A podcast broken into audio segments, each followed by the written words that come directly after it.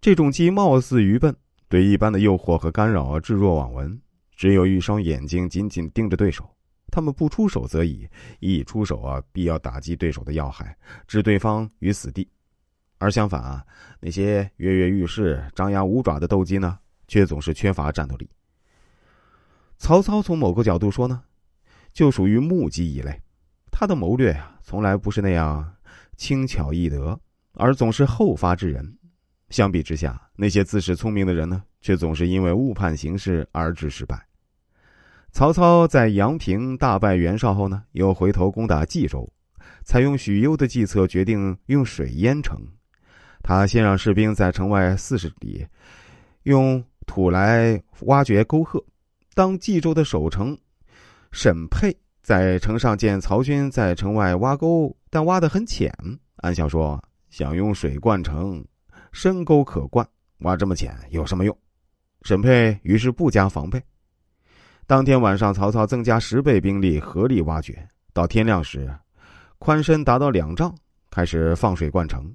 城中水深数尺，加上粮食短缺，沈佩就开城投降了。曹操顺利夺取了冀州。从厚黑学的观点来看，聪明者多自识聪明，而多以骄傲导致失败；所谓的愚笨者，却在巧妙的伪装之后获得了最终的胜利。所以。阳谋如果用阴谋做伪装，更容易成功；而阴谋如果以阳谋出现，也不易被人看穿。这就是曹操厚黑谋略的一大特色。在战争中，双方进行着你死我活的斗争，都想打败对手。然而，打败对手并不容易，需要智慧。如果以愚蠢行为麻痹对手，然后突然袭击，就可以成功。这就是灵活多变的谋略。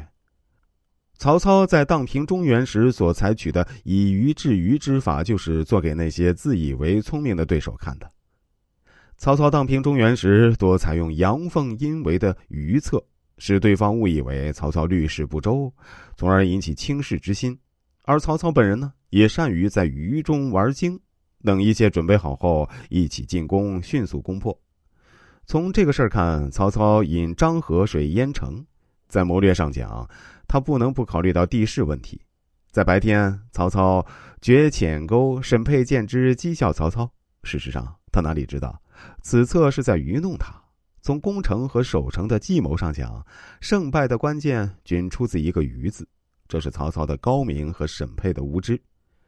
曹操大智若愚的行为虽然惹来沈佩的嘲笑，但是却也成功攻下了冀州城。自古人们总是喜欢显示自己的聪明，然而。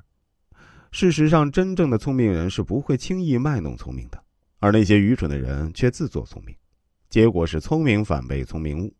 在生活中，笨人可能会做蠢事，但自以为聪明的人却有时会做更蠢的事儿。我们不要总以为聪明，同时我们也不要以为别人愚蠢，这两者同样是危险的。所以，凡在做事之前都要仔细想想，是不是做了聪明的蠢事呢？